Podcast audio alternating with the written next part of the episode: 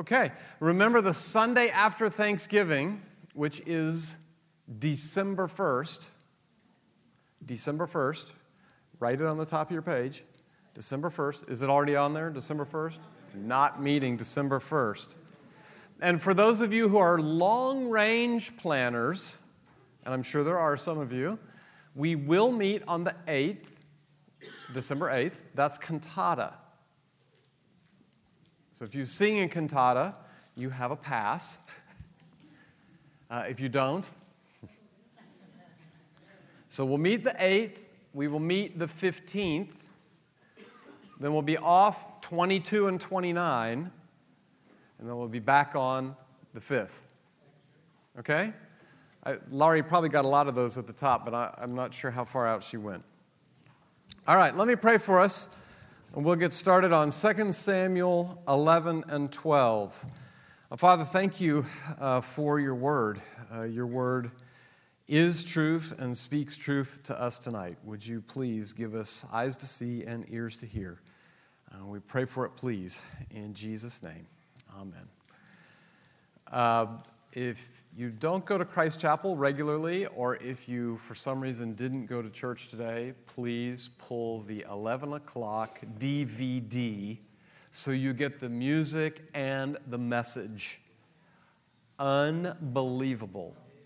11 a.m. service was phenomenal. Phenomenal. Second Samuel, still talking about the monarchy. Chapters 11 and 12, uh, very well known to you. Uh, so, the way I'm going to treat these tonight is probably going to be a little different. Um, so, let me give you sort of the, um, the preamble. Uh, we're going to be looking at David and Bathsheba. It's a story of amazing sin and amazing grace. It reminds and warns us of the blinding, ensnaring, and entangling deceitfulness of sin. And so we need to approach it appropriately. Um, as a reminder, we're looking at another believer's sins. Not self righteously, not self confidently, but with sober mindedness. The Lord included this in here to remind us and to warn us. But if we approach this the wrong way, I mean, you got to understand what we're looking at here. Imagine if this was your life or my life. Pick one. And that's in the Bible. And you know that there's people going over it daily, weekly, monthly. So I want us to approach this tonight with a sober mindedness. Um, I like to have fun. This is not a fun lesson and this is not a fun topic, and it would be, in my opinion, inappropriate to have fun with it. Uh, this is a real sober minded lesson, and I think, uh, think I've made myself clear on that. If you get nothing else from tonight, please get this. You'll never come out of sin with what you go into sin to find.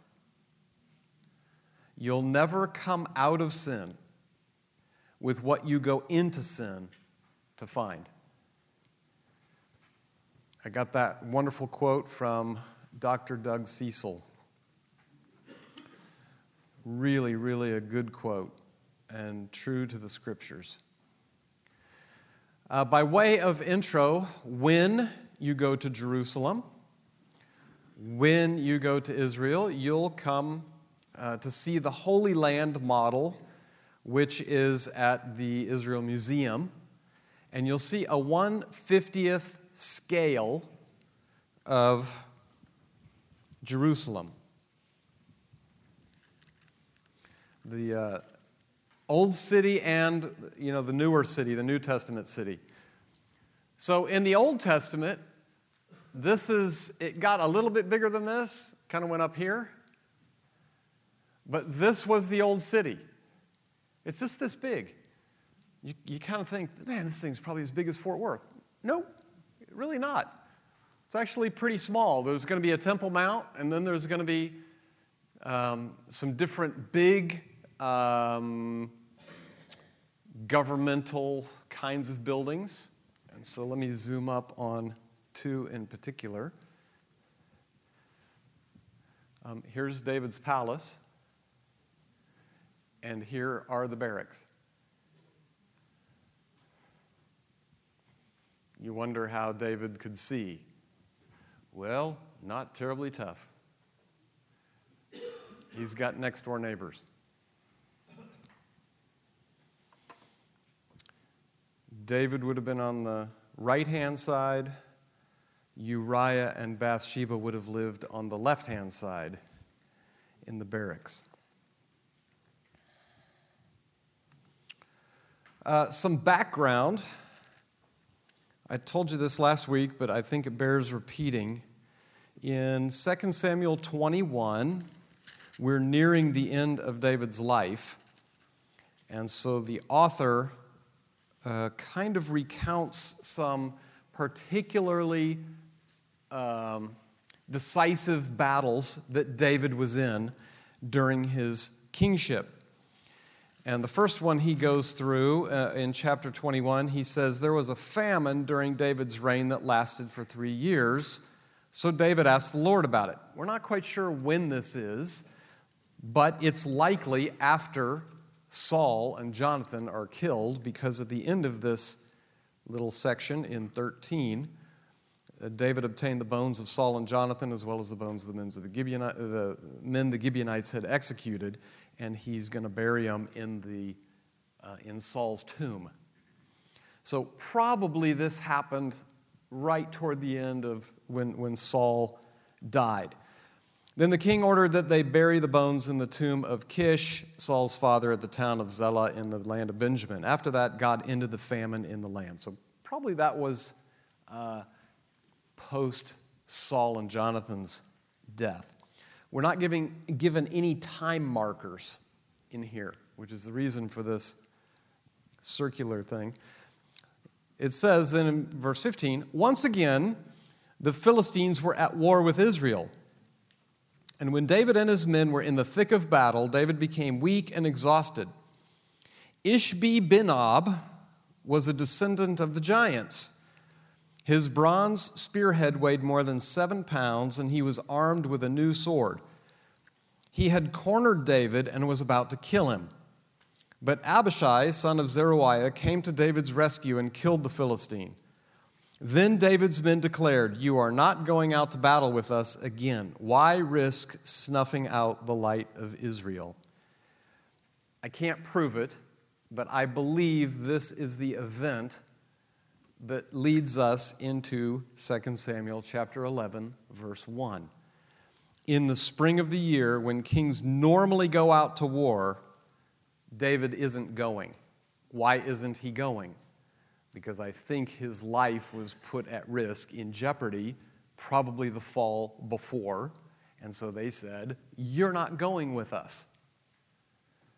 So, at the time when kings go out to war, which is about March or April, David is not going because his life had been put at risk uh, the year before. Okay. 2 Samuel chapter 11, first three verses. In the spring of the year, when kings normally go out to war, David sent Joab and the Israelite army to fight the Ammonites. They destroyed the Ammonite army and laid siege to the city of Rabbah. However, David stayed behind in Jerusalem. Late one afternoon, after his midday rest, David got out of bed and was walking on the roof of the palace. As he looked out over the city, he noticed a woman of unusual beauty taking a bath. He sent someone to find out who she was, and he was told, She is Bathsheba, the daughter of Eliam and the wife of Uriah the Hittite. Now, you may remember that Eliam is the son of Ahithophel, and Ahithophel is one of David's counselors. So not only is this Uriah's wife, but it's his counselor's granddaughter. Just keep, keep all this in perspective, as well as next door neighbor.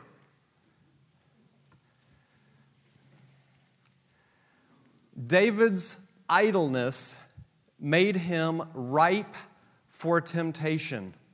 Sin follows a certain path that begins with temptation. David is where he shouldn't be. Where should he have been, even though his life was put at risk? He should have been out at war with his army. That's what a king did. But instead, David, you're right, I'm probably too important. I probably need to stay home. He's where he shouldn't be at a time he shouldn't be there.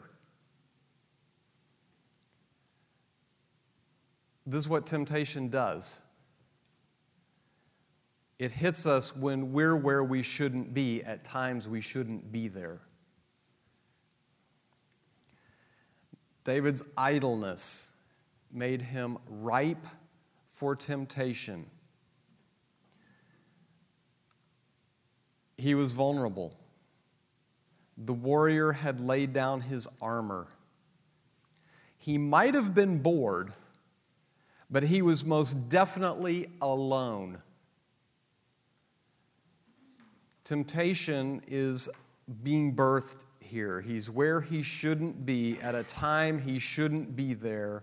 He may have been bored, but he is alone. Uh, women, you know this probably about men. We're very visual creatures.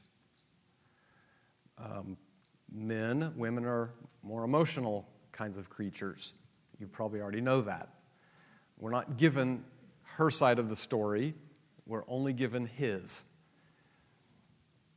So, David, this, this unusually beautiful woman, these, this is a word that doesn't show up many times in the Old Testament. Vashti, when we get to um, um, Esther, Vashti is described in these same terms.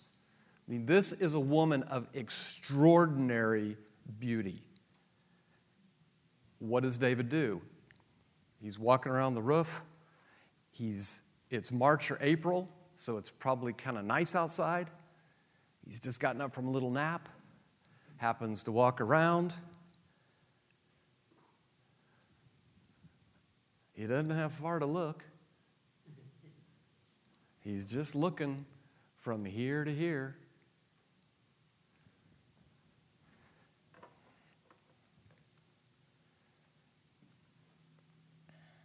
His temptation then leads to imagination. His imagination began to indulge in and ruminate on the sight in front of him. In spite of the facts that if he acts out his sin, he will betray Uriah, she is this mighty man's wife. and Ahithophel, his counselor's granddaughter. This also explains, I'll remind you when we get there, but later on, when Absalom takes over, remember that? Guess who goes with Absalom? Ahithophel. I wonder why. in spite of the facts that if he acts out his sin, he will betray Uriah and Ahithophel. Now, I can't prove this, but when we get to Matthew, how is Bathsheba described? Do you recall? In the genealogy?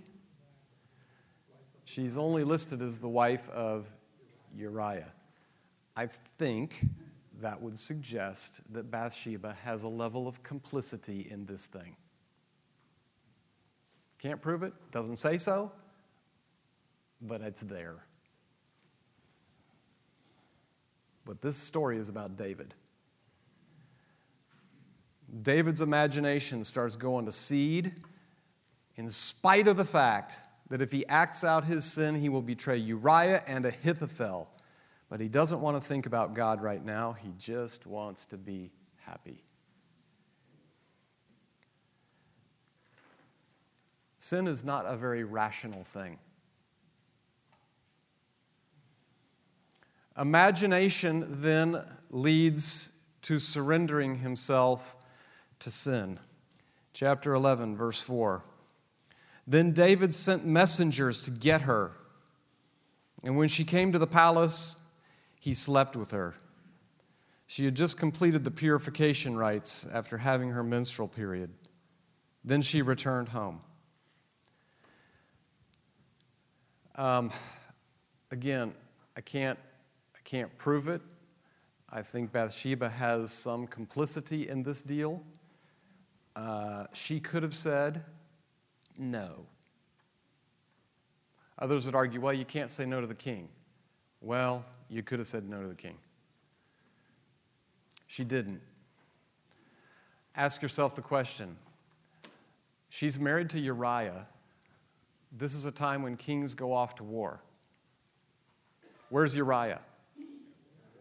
Off to war. You think she knows David hasn't gone? I think she knows. Is this the first time she's been up there doing this? Don't know. Don't know. Doesn't matter. This is David's story. David has let temptation go to imagination. He's, even if he stopped to think about it for a second, he moves past it and he surrenders himself to action from his imagination.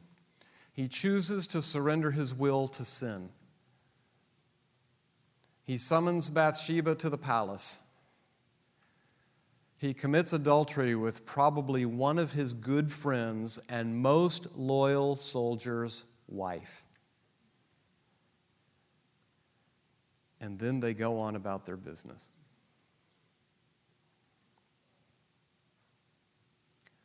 Once sin gets moving, it becomes extremely difficult to stop. James chapter 1, verses 14 and 15.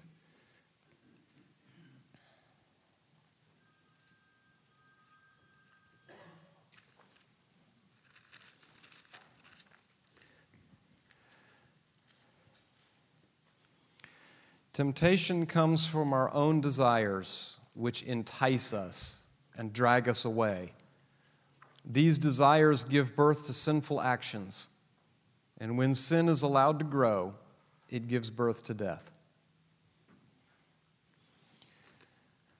Where does temptation come from? Our own desires. David desired her. He knew who she was whether she'd been up there one time or 100 times. David desired her. He imagined what it would be like to have her, and then he sent for her. He sleeps with her, and he sends her home. Problem. 2 Samuel 11, 5 to 27. Later, when Bathsheba discovered that she was pregnant, she sent David a message saying, I'm pregnant.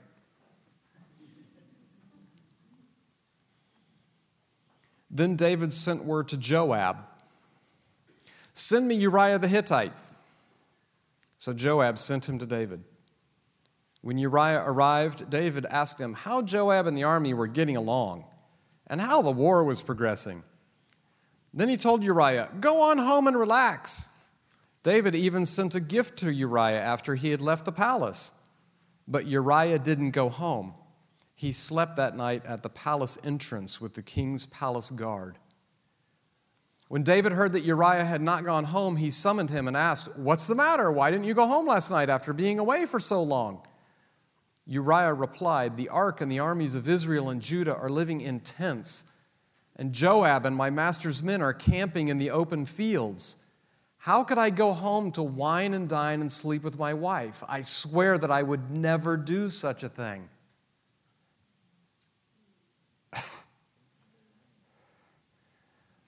well, stay here today, David told him, and tomorrow you may return to the army. So Uriah stayed in Jerusalem that day and the next. Then David invited him to dinner and got him drunk. But even then, he couldn't get Uriah to go home to his wife. Again, he slept at the palace entrance with the king's palace guard. So the next morning, David wrote a letter to Joab and gave it to Uriah to deliver. Do you understand what he's got in his hand? Do you understand the man never opened it? Not even peeked.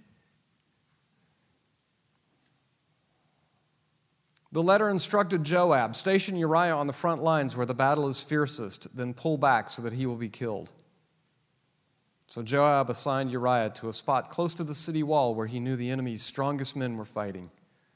And when the enemy's soldiers came out of the city to fight, Uriah the Hittite was killed along with several other Israelite soldiers. Then Joab sent a battle report to David. He told his messenger, Report all the news of the battle to the king. But he might get angry and ask, Why did the troops go so close to the city? Didn't they know there would be shooting from the walls? Wasn't Abimelech, son of Gideon, killed at Thebez by a woman who threw a millstone down on him from the wall? Why would you get so close to the wall? Then tell him, Uriah the Hittite was killed too. So the messenger went to Jerusalem and gave a complete report to David. The enemy came out against us in the open fields, he said, and as we chased them back into the city gate, the archers on the wall shot arrows at us. Some of the king's men were killed, including Uriah the Hittite. Well, tell Joab not to be discouraged, David said. The sword devours this one today and that one tomorrow. Fight harder next time and conquer the city.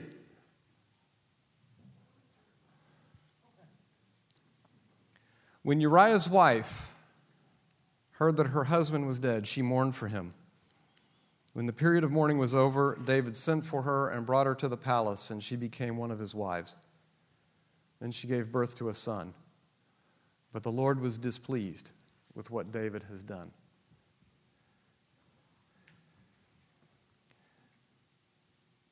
You understand, David is a man who has everything, and yet he doesn't have enough. He's left now to cover his tracks. Bathsheba learns she's pregnant. David, now entangled in sin's web, schemes to keep his sin hidden. And when drink won't work, he orders the execution of a better man. He breaks the tenth commandment don't covet. He breaks the seventh commandment don't commit adultery. He breaks the eighth and ninth commandment don't steal or bear false witness. And he breaks the sixth commandment don't murder.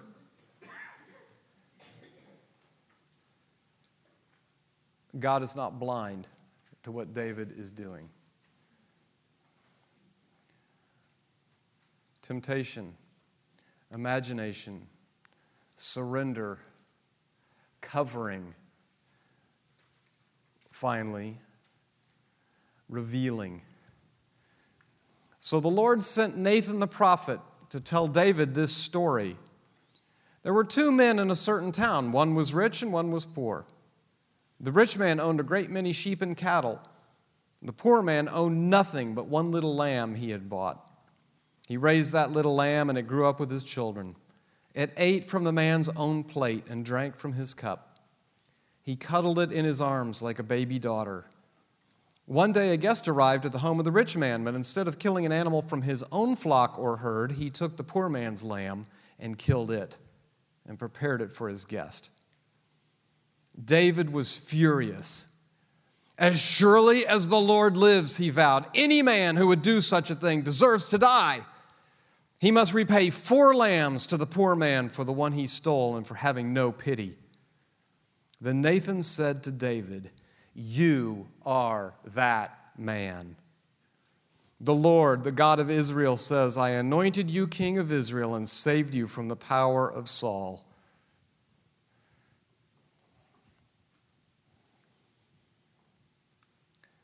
David has persisted in hiding his sins for at least six months, maybe more.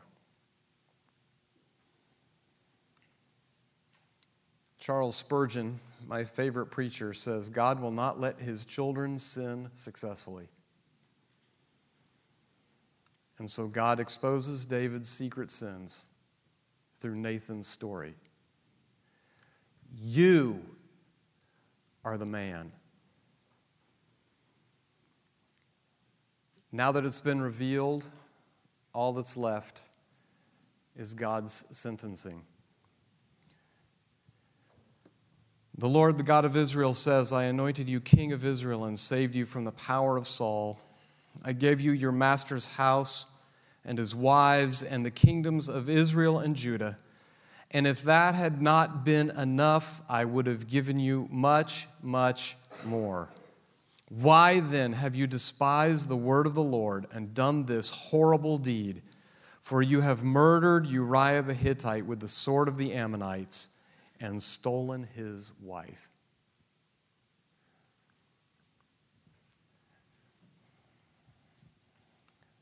God's sentence begins with the reasons David's forgetfulness of God's goodness and David despised God's word, maybe even put himself above the law.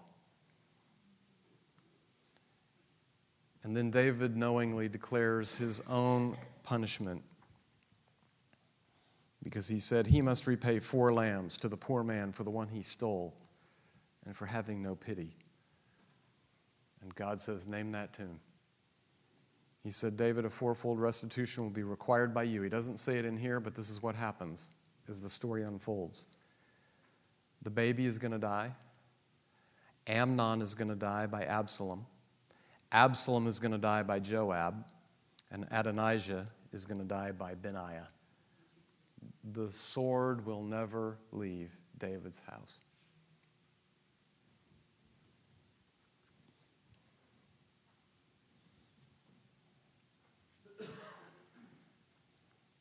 And yet, that's not the end of the story. There's God forgiving David.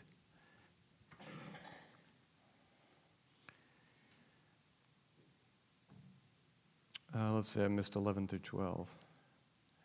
Uh, this is what the Lord says Because of what you have done, I will cause your own household to rebel against you. I will give your wives to another man before your very eyes, and he will go to bed with them in public view. You did it secretly, but I will make this happen to you openly in the sight of all Israel. Then David confessed to Nathan, I have sinned against the Lord. Nathan replied, Yes, but the Lord has forgiven you, and you won't die for this sin. Nevertheless, because you have shown utter contempt for the Lord by doing this, your child will die David confesses his sin and, in fact, writes Psalm 31, uh, 51 a little bit later. After Nathan returned to his home, the Lord sent a deadly illness to the child of David and Uriah's wife. David begged God to spare the child. He went without food and lay all night on the bare ground. The elders of his household pleaded with him to get up and eat with them, but he refused. Then on the seventh day, the child died. David's advisors were afraid to tell him. He wouldn't listen to reason while the child was ill, they said. What drastic thing will he do when we tell him the child is dead? When David saw them whispering, he realized what had happened. Is the child dead? He asked. Yes, they replied, he is dead. Then David got up from the ground, washed himself, put on lotions, and changed his clothes. He went to the tabernacle and worshiped the Lord. After that, he returned to the palace and was served food and ate. His advisors were amazed. We don't understand you, they told him. While the child was still living, you wept and refused to eat. But now that the child is dead, you've stopped your mourning and are eating again. David replied, I fasted and wept while the child was alive, for I said, Perhaps the Lord will be gracious to me and let the child live. But why should I fast when he is dead? Can I bring him back again? I will go to him one day, but he cannot return to me. Then David comforted Bathsheba, his wife, and slept with her. She became pregnant and gave birth to a son, and they named him Solomon or Jedidiah. The Lord loved the child and sent word through Nathan the prophet that they should name him Jedidiah, which means beloved of the Lord, as the Lord had commanded.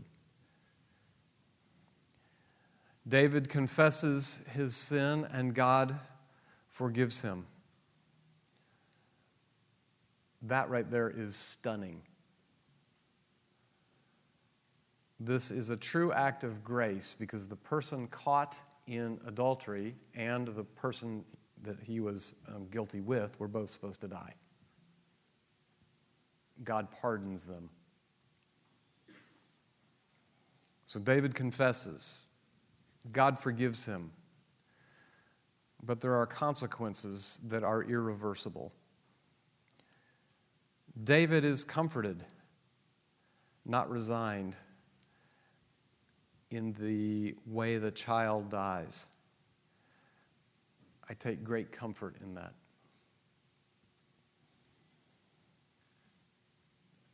God blesses them with another child, Jedidiah. God is keeping his promise, 2 Samuel 7, the covenant that he made with David. He's putting their past behind and he's looking ahead.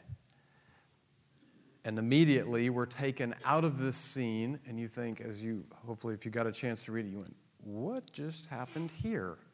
Because we've just left this, my gosh, intimate look into David's life, and then zing, beginning in verse 26. Meanwhile, Joab was fighting against Rabbah, the capital of Ammon and he captured the royal fortifications. Joab sent messengers to tell David, I have fought against Rabbah and captured its water supply. Now bring the rest of the army and capture the city. Otherwise, I will capture it and get credit for the victory. So David gathered the rest of the army and went to Rabbah, and he fought against it and captured it. David removed the crown from the king's head, and it was placed on his own head. The crown was made of gold and set with gems, and it weighed 75 pounds. You know how much a cinder block weighs? You know those concrete cinder blocks? That's 40 pounds. Imagine two of those. I'm surprised the next verse isn't, and then David's neck snapped. 75 pounds this thing weighed on his head. David took a vast amount of plunder from the city. He also made slaves of the people of Rabbah and forced them to labor with saws iron picks and iron axes and to work in the brick kilns. That is how he dealt with the people of all the Ammonite towns. Then David and all the army returned to Jerusalem. What a strange ending to this story. Perhaps not. Because after God forgives, he restores. There's still kingdom work to be done. God is ready and willing to use David again, in spite of his sins, and gives him and the nation further victory over their enemies. You may need to just pause on this for a second. This is unbelievable. I don't want anyone to raise their hand. I don't want anyone to say anything out loud, but there are people certainly who have hurt you in the past. How do you feel about them today? Is this what you would do for them if they showed up in your life again? This is how God treats us.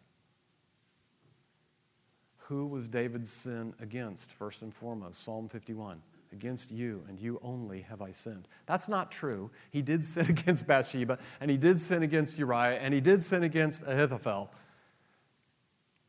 But this was the first one.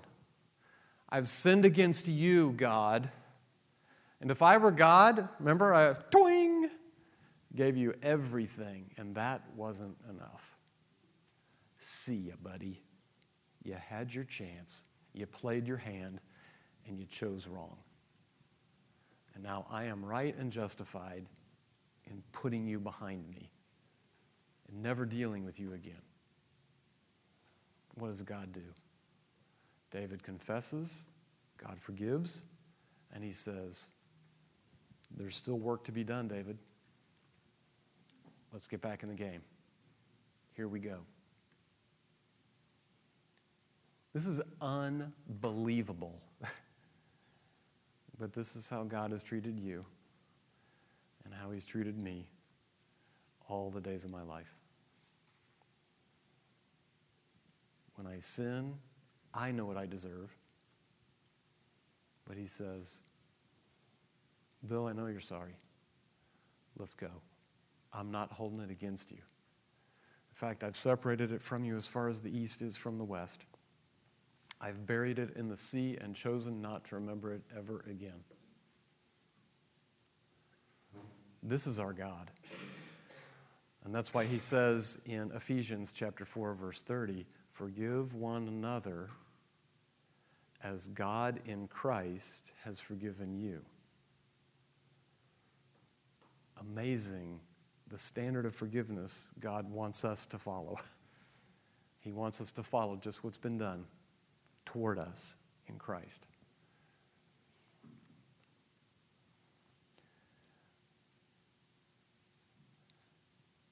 The lesson tonight you'll never come out of sin with what you go into sin to find.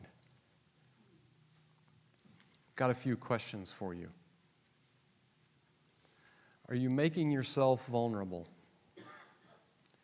There are there times and places when you're idle vulnerable, alone, and without armor.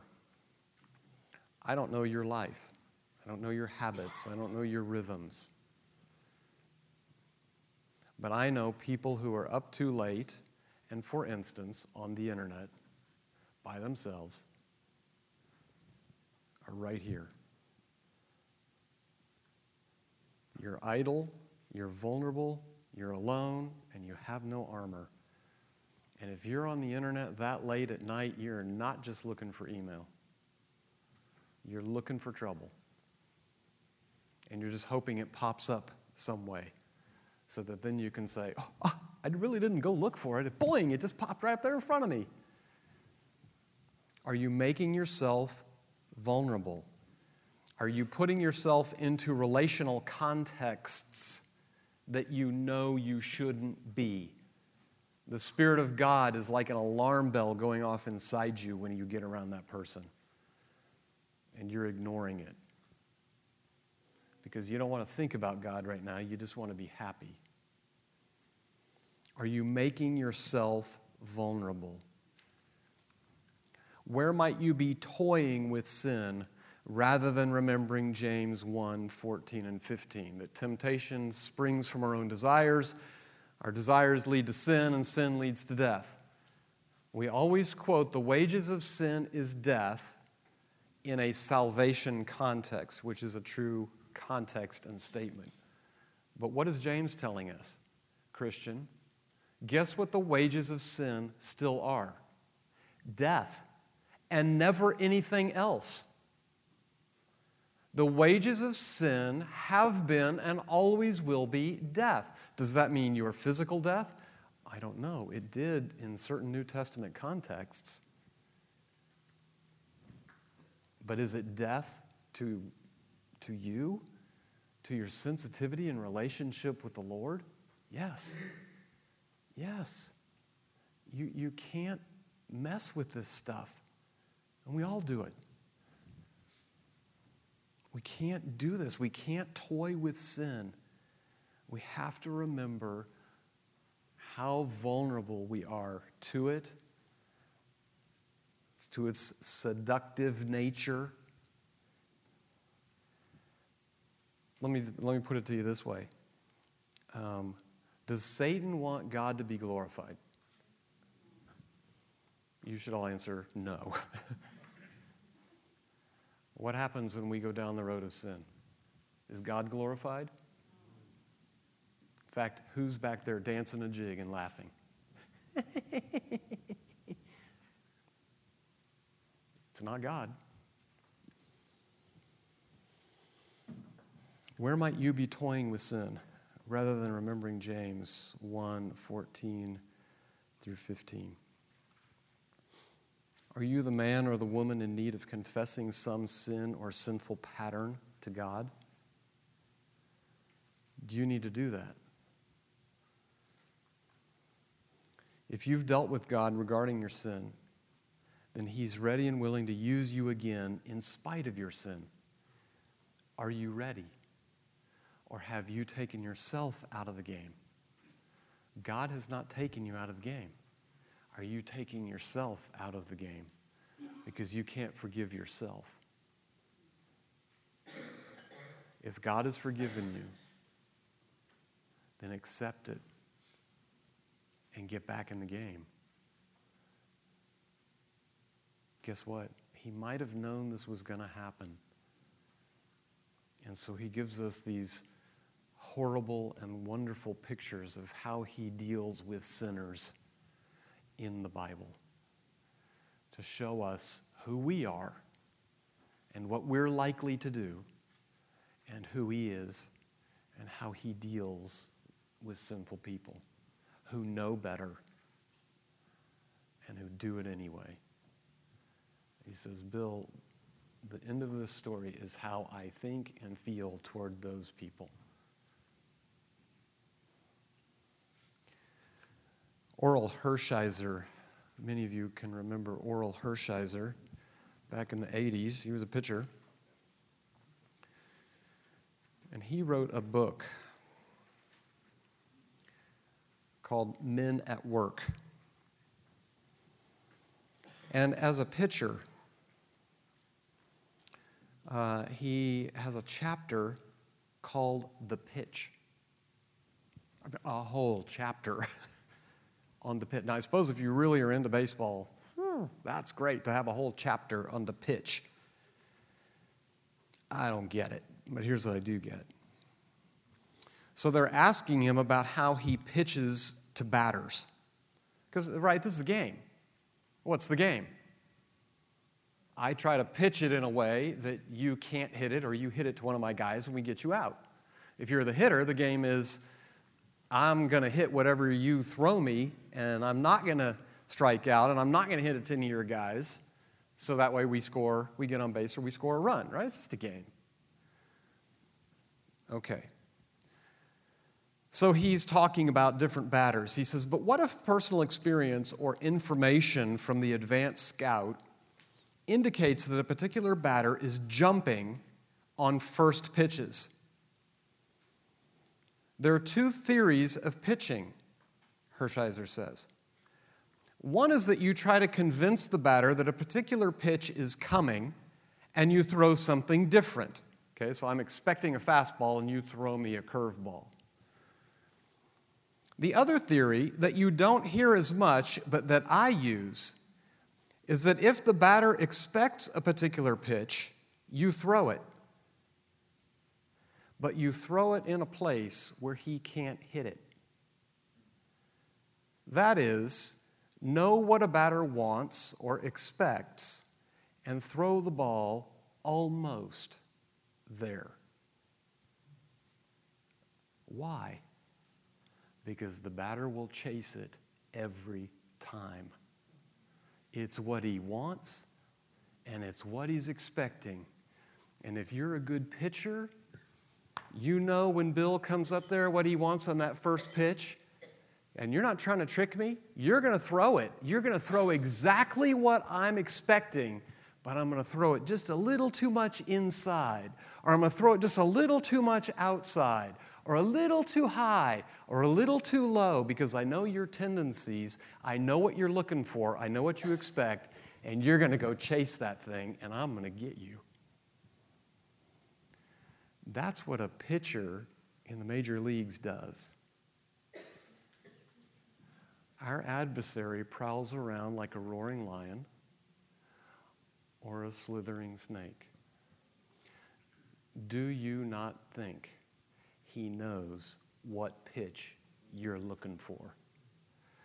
But He's not going to throw it right to you. he's going to throw it just a little too much inside, or a little too outside, or a little too high, or a little too low. Why? Because he knows you're going to chase it. That's our enemy.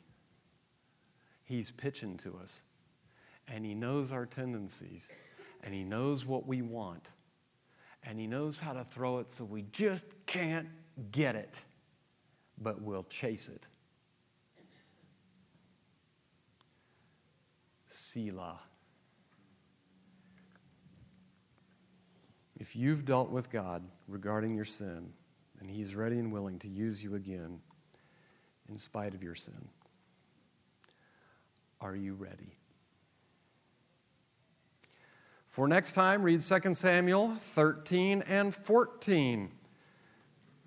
We'll continue. Uh, these are dark times in David's reign and rule. So read 2 Samuel 13 and 14 for next time. Let me pray for us. Father, thank you for your word.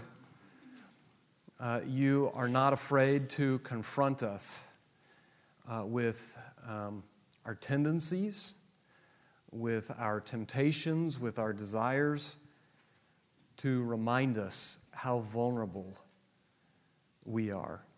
Uh, as the song says, prone to wander, Lord, I feel it. Uh, Lord, uh, we are prone to wander. Thank you for your great mercy and grace. And I thank you so much for the end of this story where you forgive and you restore. And how it reminds me that I'm to treat others um, who've hurt me uh, as Christ has treated me. And I can't do that unless you transform me and empower me to do that. And so I pray that you'd continue to work inside of me um, toward those people. Uh, we love you. Thank you that uh, your spirit and your word are always here with us to guard us and to guide us. May we want to live for you and please you and obey your word more than we want to indulge our own temptations or desires or chasing after sin. Please don't allow us to be deceived. We love you and thank you and pray for these things, please. In Jesus' name, amen.